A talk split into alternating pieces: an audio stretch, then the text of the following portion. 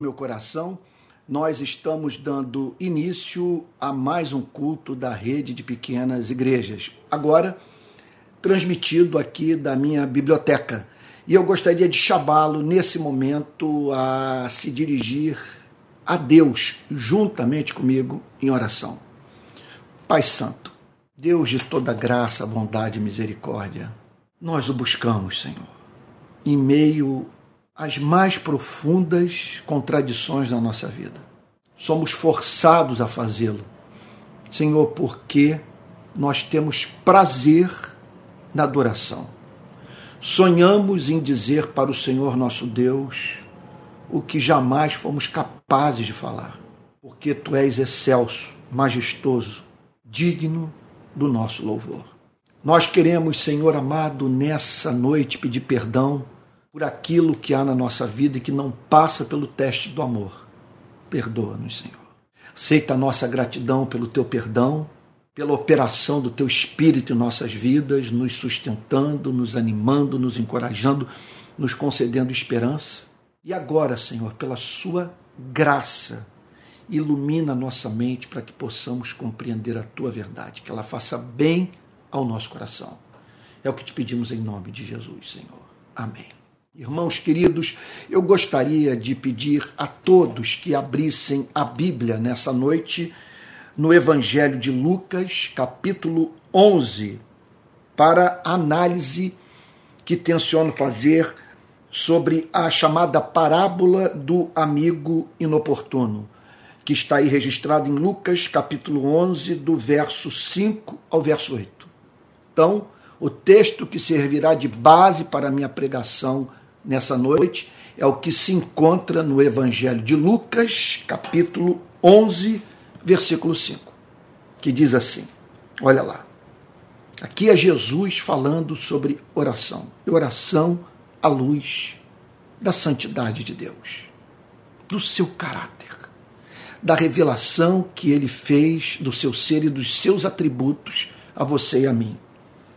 Jesus disse ainda: se um de vocês tiver um amigo e for procurá-lo à meia-noite, dizendo: Amigo, amigo, me empresta três pães, porque outro amigo meu chegou de viagem e eu não tenho nada para lhe oferecer. Olha só. Então, a, a intenção do Senhor Jesus nessa parábola é de a todos convencer do fato de que o caráter de Deus exige que ele ouça as nossas orações. Então, preste atenção no conteúdo dessa parábola. Jesus veio a esse planeta para nos ajudar a conhecer o Criador.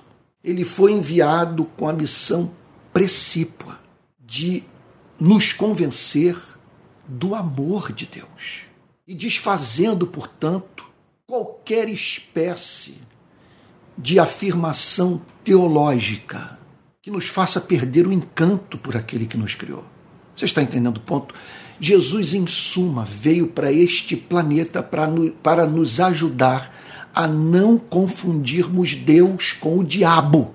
Então, eis uma obra que o Espírito Santo tenciona levar a cabo na sua e na minha vida convencer a você e a mim que Deus não é o diabo, que ele é doce, que ele é amoroso, que ele é leal, que ele é confiável, que ele cumpre aquilo que pactuou com você e comigo. Portanto, eu estou absolutamente certo, à luz da revelação que Cristo faz do ser e dos atributos de Deus, que conhecer o caráter de Deus e da revelação que Deus faz desse caráter, não duvidar, é a pré-condição para nós termos paz, para termos esperança, para crermos que é impossível Deus não ouvir a nossa oração, que quando nós abrimos a boca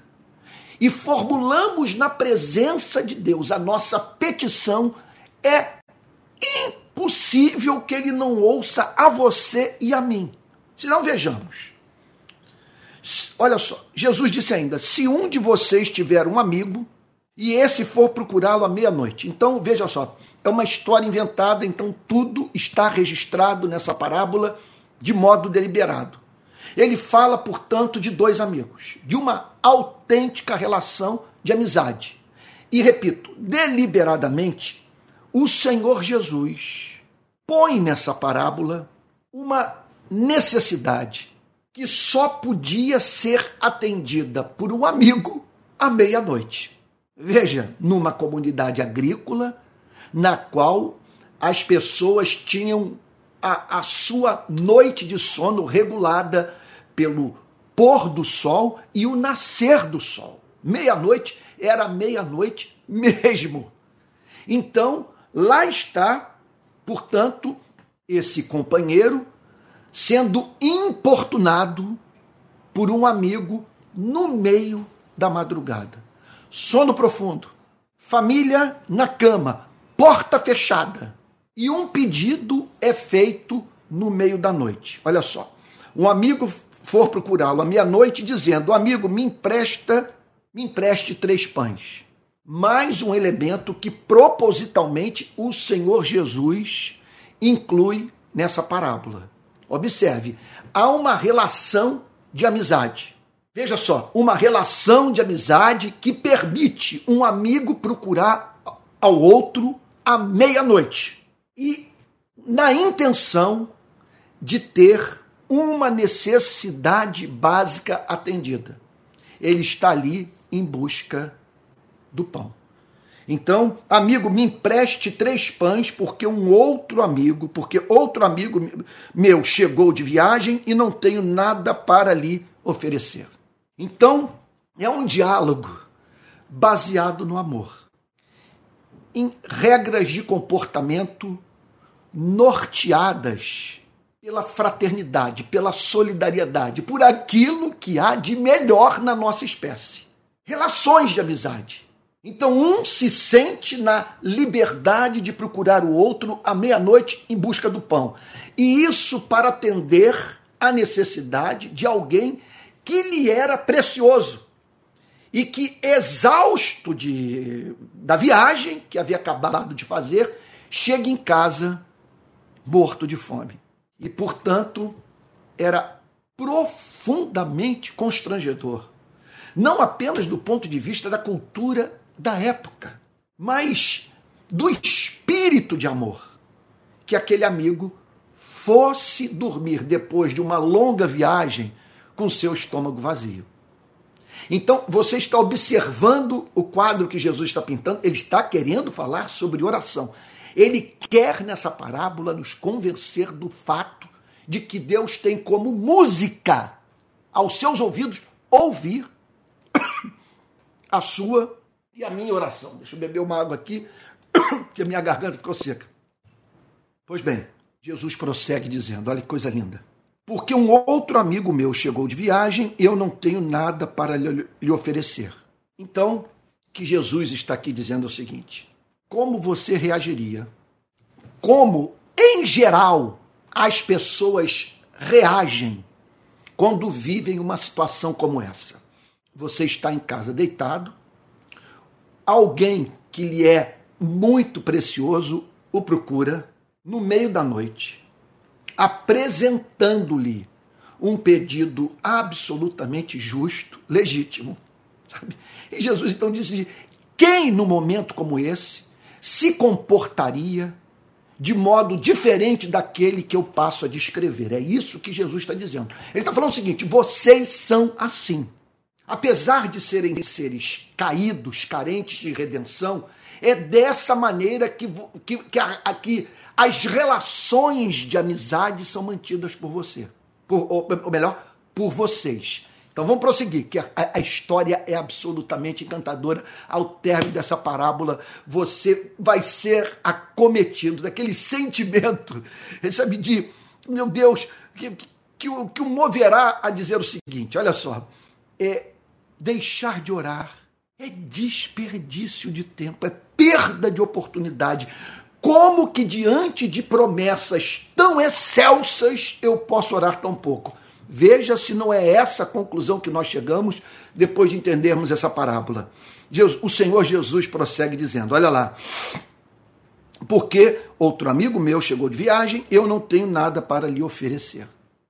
E se o outro lhe responder lá de dentro: Deixe-me em paz, a porta já está fechada e os meus filhos já e os meus filhos e eu e os meus filhos, perdão, já estamos deitados. Olha só. Jesus está aqui apresentando uma possível, porém improvável resposta.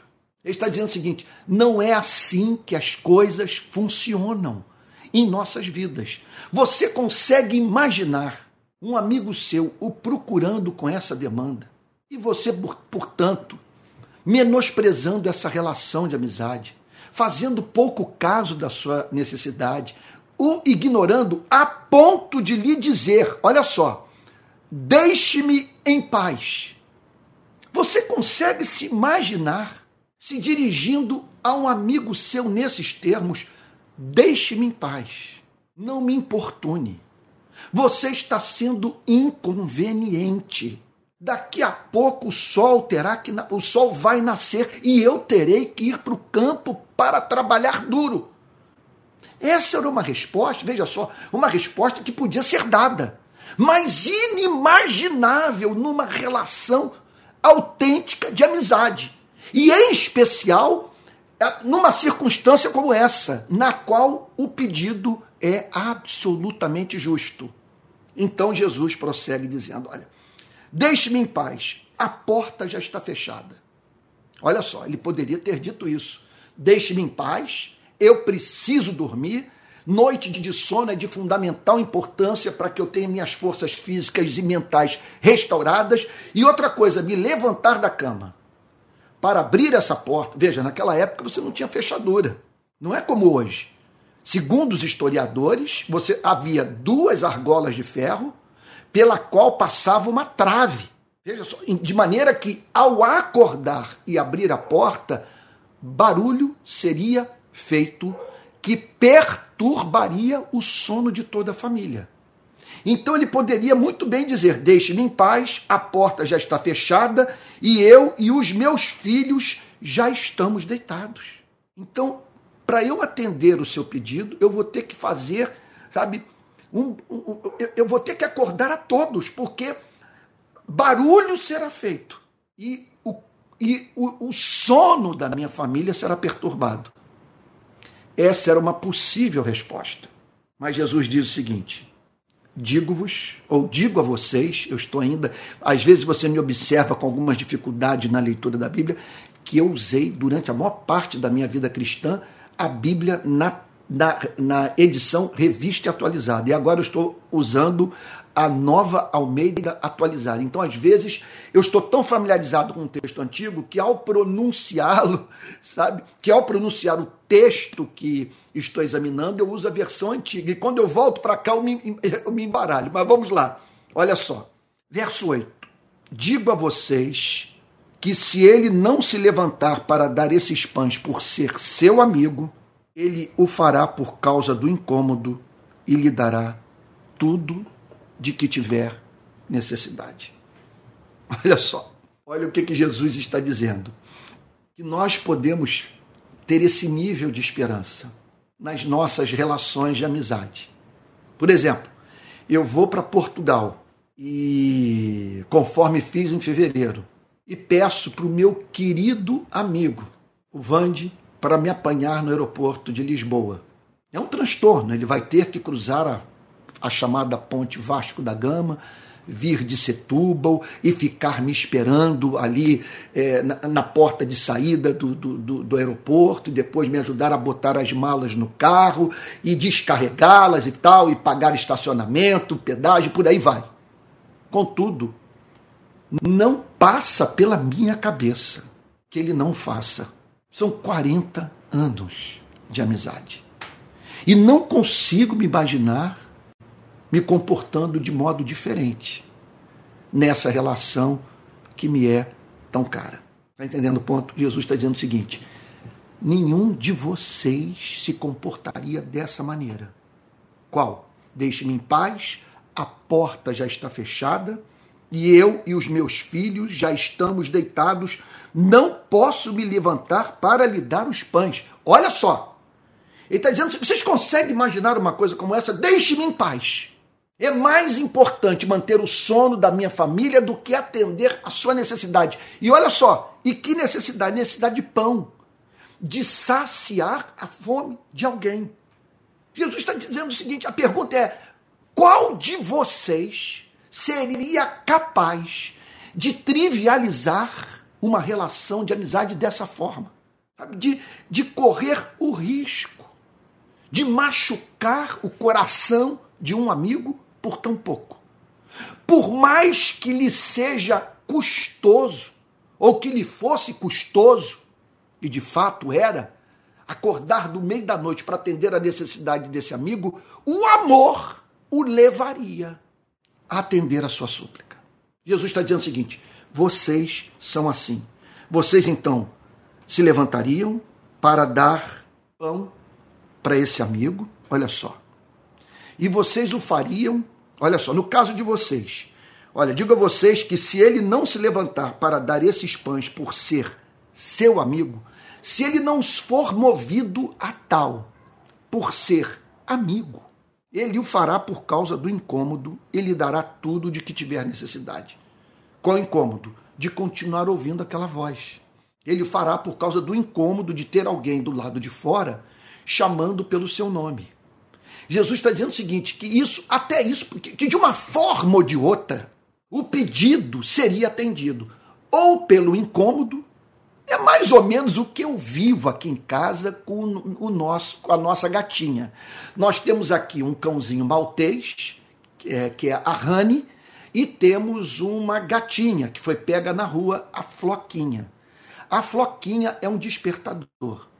Então, ela acorda, ela, ela vem às, às vezes cinco e meia da manhã, sabe, para me acordar, às vezes, às vezes cinco, para ou pedindo para que eu abra a porta para ela sair, ou então para botar a sua ração.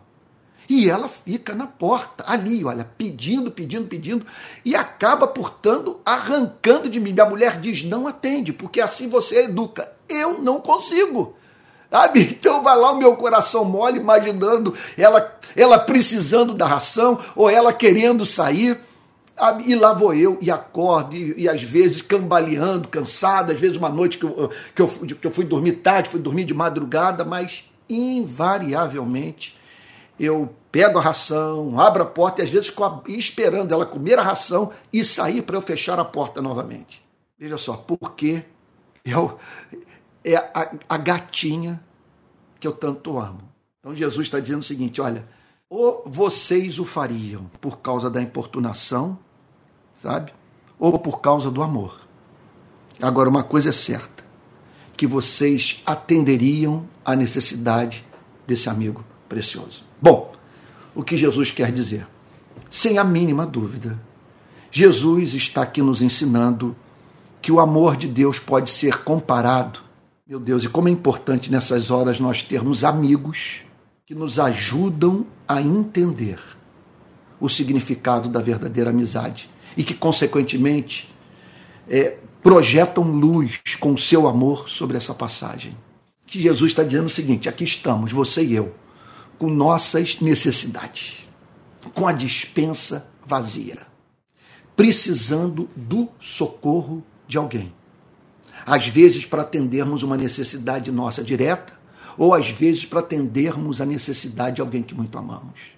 Então, a nossa condição é desse amigo que chama pelo nome um outro amigo que encontra-se dormindo, porque entende que esse companheiro está em condição de atender um pedido que lhe é muito caro.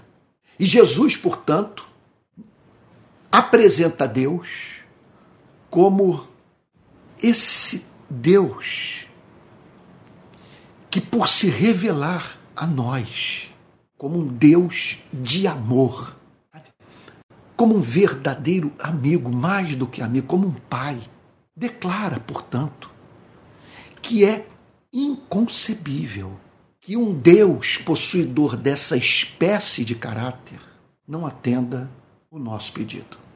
Olha, veja só. Porque ele é legítimo, porque Deus apresenta promessa na sua palavra que haverá de suprir em Cristo Jesus cada uma das nossas necessidades. Porque Deus não dorme. Porque é a nossa súplica não representa importunação para Deus. Essa passagem não está falando sobre perseverança na oração. Veja, embora nós devamos perseverar na, na oração, a meta dessa parábola é nos convencer do fato de que Deus pode ser comparado a esse amigo, que não se sente incomodado por nós quando procuramos, e que haverá de nos dar tudo aquilo que necessitamos para viver.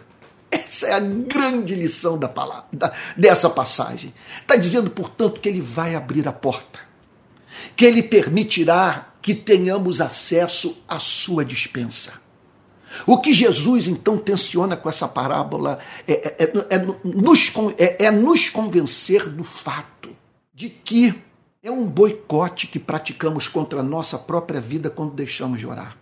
E aqui, essa passagem não está falando exclusivamente, não está falando sobre ações de graças. Não está falando sobre isso. Essa passagem não está falando aqui sobre louvor, não está falando sobre adoração.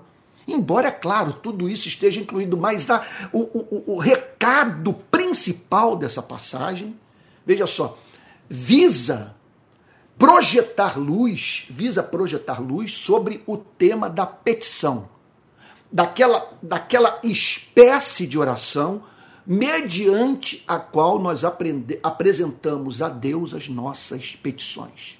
Porque há várias formas de nós orarmos. Essa oração pode ser uma oração de adoração, que consiste em nós magnificarmos a Deus, exaltarmos a Deus, prestarmos culto a Ele em razão da beleza da sua santidade. Oração de adoração. Essa oração pode ser de confissão. Portanto, nós apresentamos a Ele as nossas imperfeições, pedindo que Ele nos perdoe e transforme o nosso coração naquelas áreas que nos fazem sentir culpados.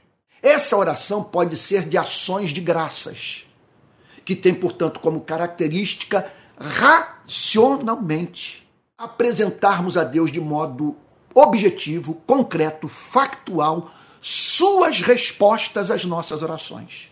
Então, na adoração, nós oramos o glorificando por aquilo que ele é, na adoração. Nas ações de graças, nós manifestamos a nossa gratidão pelo que ele fez. Mas existe uma quarta forma de oração, que é essa sobre a qual Jesus está falando, que é a petição, que é a oração que é feita com o propósito de termos acesso à dispensa de Deus as suas reservas. Aquilo que somente Ele pode nos conceder. E o que Jesus, a boa nova que Jesus traz para você e para mim nessa passagem, é que é impossível procurarmos a Deus nesses termos e não termos a nossa oração atendida por Ele. Isso é, isso é uma notícia extraordinária. Aí está você com seus problemas, eu com os meus problemas. Meu Deus, uma série de preocupações. E lidando com dificuldades que excedem a minha capacidade de fazer frente a elas. O que acontece com você acontece comigo. Então é nessa espécie de universo que nós vivemos. Nós não damos conta da realidade. Contudo, em meio a tudo isso, Jesus nos apresenta essa promessa encantadora. Sua oração não causa desconforto a Deus. Ela não cansa. Ele nunca dorme. A porta dele, aleluia, jamais estará fechada para você. Portanto, o que Jesus está dizendo é o seguinte: Seja esse amigo ousado. Olha, o Jesus está nos ensinando aqui a ousadia na oração de súplica. Por que eu digo isso? Eu estou tão certo da sua amizade que eu procuro à meia-noite, porque eu sou seu íntimo. Porque eu tenho liberdade para fazê-lo. Aleluia! Mil vezes, aleluia! Eu sei quem você é, eu sei o que você representa para mim. Por isso eu procuro, certo de que a porta será aberta e que eu terei a minha necessidade atendida. Então o que nos resta fazer? Meu amigo, minha amiga, meu irmão, minha irmã, orar, orar. Venha com todos os seus sonhos, de modo despudorado, ousado, confiante. O procure e apresente a ele as suas necessidades, os seus sonhos mais ousados. Fale sobre tudo Submeta, portanto, a Ele os seus projetos de vida. Fale sobre o que o angustia, o que o perturba, o que o torna ansioso.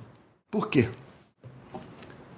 Porque o fundamento da vida de oração do discípulo de Cristo é o caráter do Pai.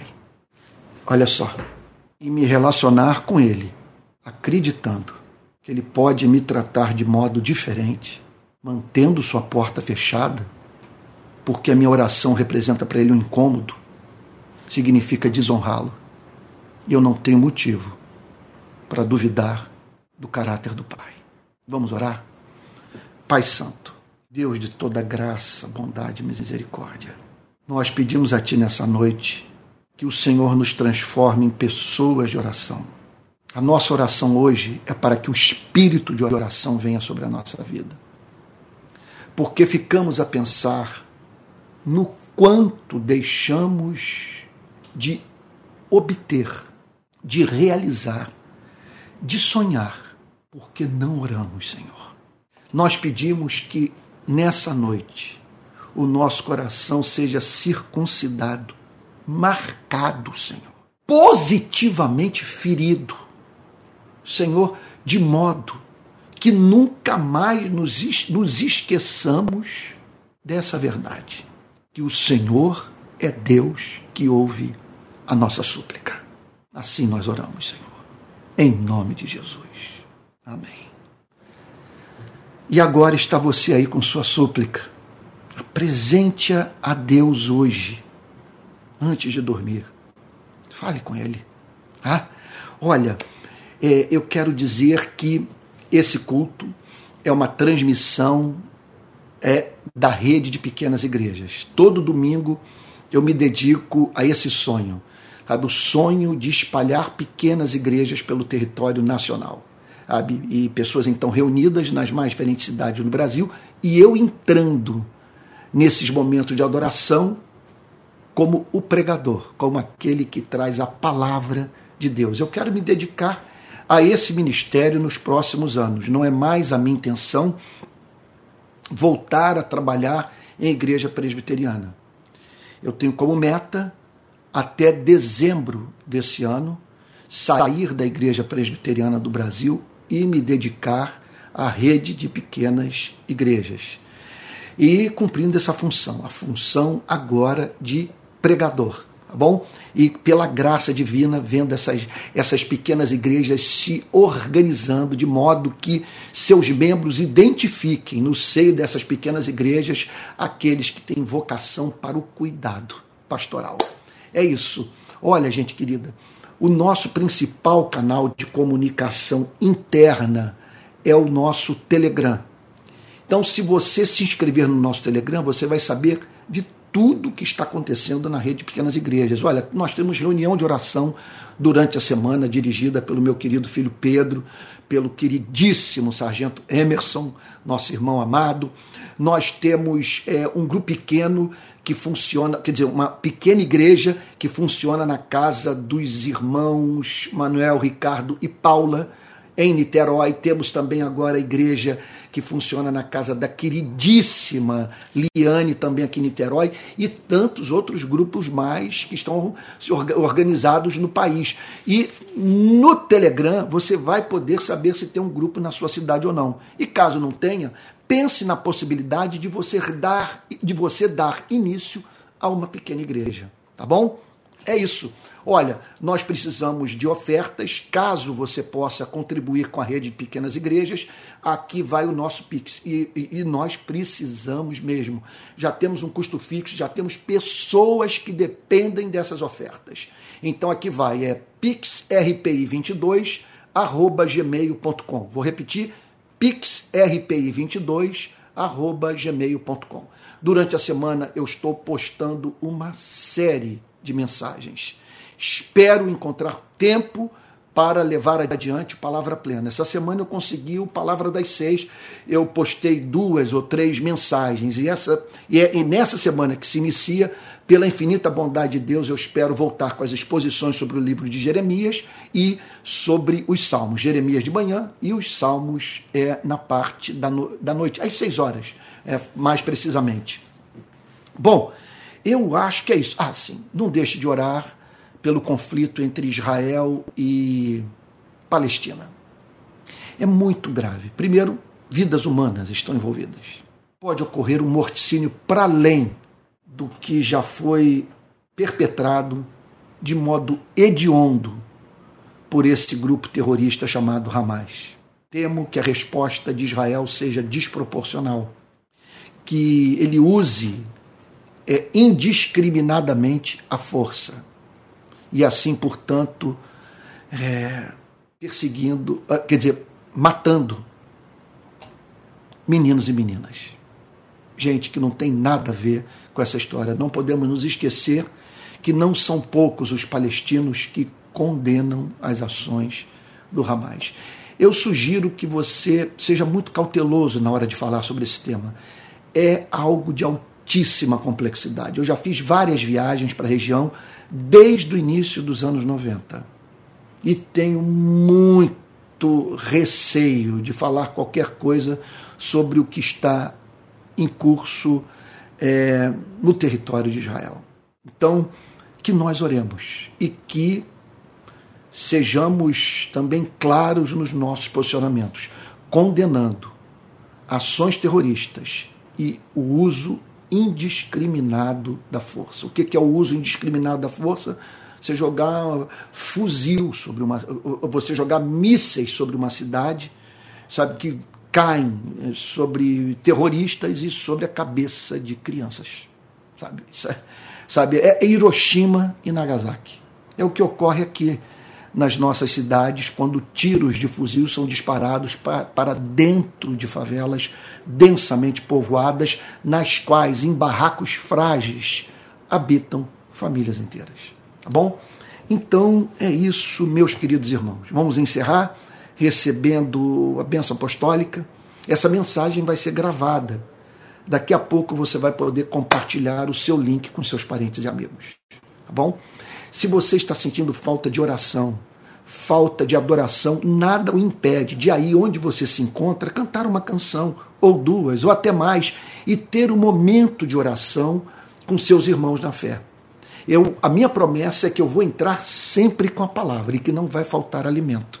Agora, essa dinâmica do culto é muito importante que cada pequena igreja é, a organize. Tá bom?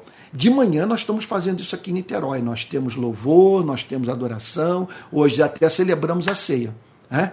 E, e temos a pregação da palavra. É o que nós esperamos que você obtenha também. Tá bom? Vamos receber a bênção apostólica? Pai Santo, nós te agradecemos por essa passagem que fez bem, mas bem incalculável para a nossa alma. Obrigado, Jesus, pela tua verdade. Ninguém falou sobre Deus como o Senhor falou. Insistimos, Senhor. Trata-nos segundo a tua graça, perdoando-nos, santificando-nos, Senhor, e usando-nos. E que a graça do nosso Senhor e Salvador Jesus Cristo, o amor de Deus, o eterno Pai, e a comunhão, as consolações, a assistência do Espírito Santo sejam com cada um de vocês, desde agora e para todo sempre. Amém.